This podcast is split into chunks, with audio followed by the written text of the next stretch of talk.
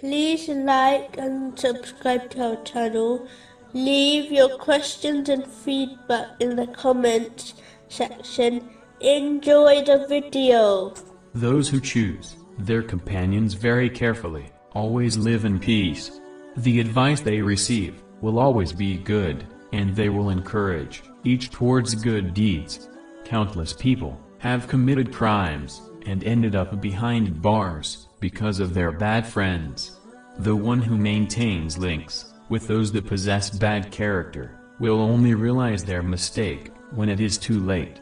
A bad friend will only ever be concerned about themselves, even if their friends are drowning. But good companions will always concern themselves with helping others and ensuring everyone achieves success.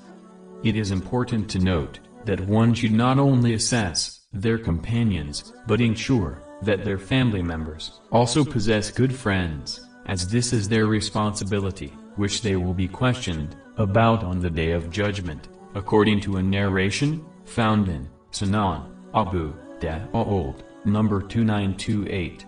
The Holy Prophet, peace and blessings be upon him, once advised, in a narration found in Sahih Muslim, number 6839, that when a Muslim joins a gathering of the remembrance of Allah, the Exalted, Allah, the Exalted, declares that He has forgiven that Muslim, because of their companionship with the group.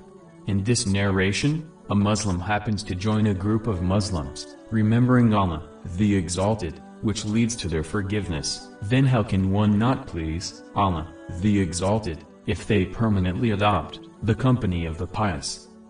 This lovely relationship is further explained in another narration found in Sahih Bukhari, number 3688, where a companion, may Allah be pleased with him, inquired when the day of judgment will occur. The Holy Prophet, peace and blessings be upon him, asked him what he had prepared for it.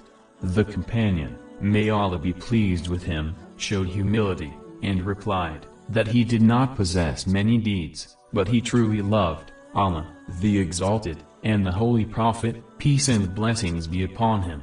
The Holy Prophet, peace and blessings be upon him, replied that one would be, with those they love, in the next world. The companions, may Allah be pleased with them, were never more pleased, than hearing these glad tidings, as they desired nothing more, than the companionship, of the Holy Prophet, peace and blessings be upon him, in the hereafter.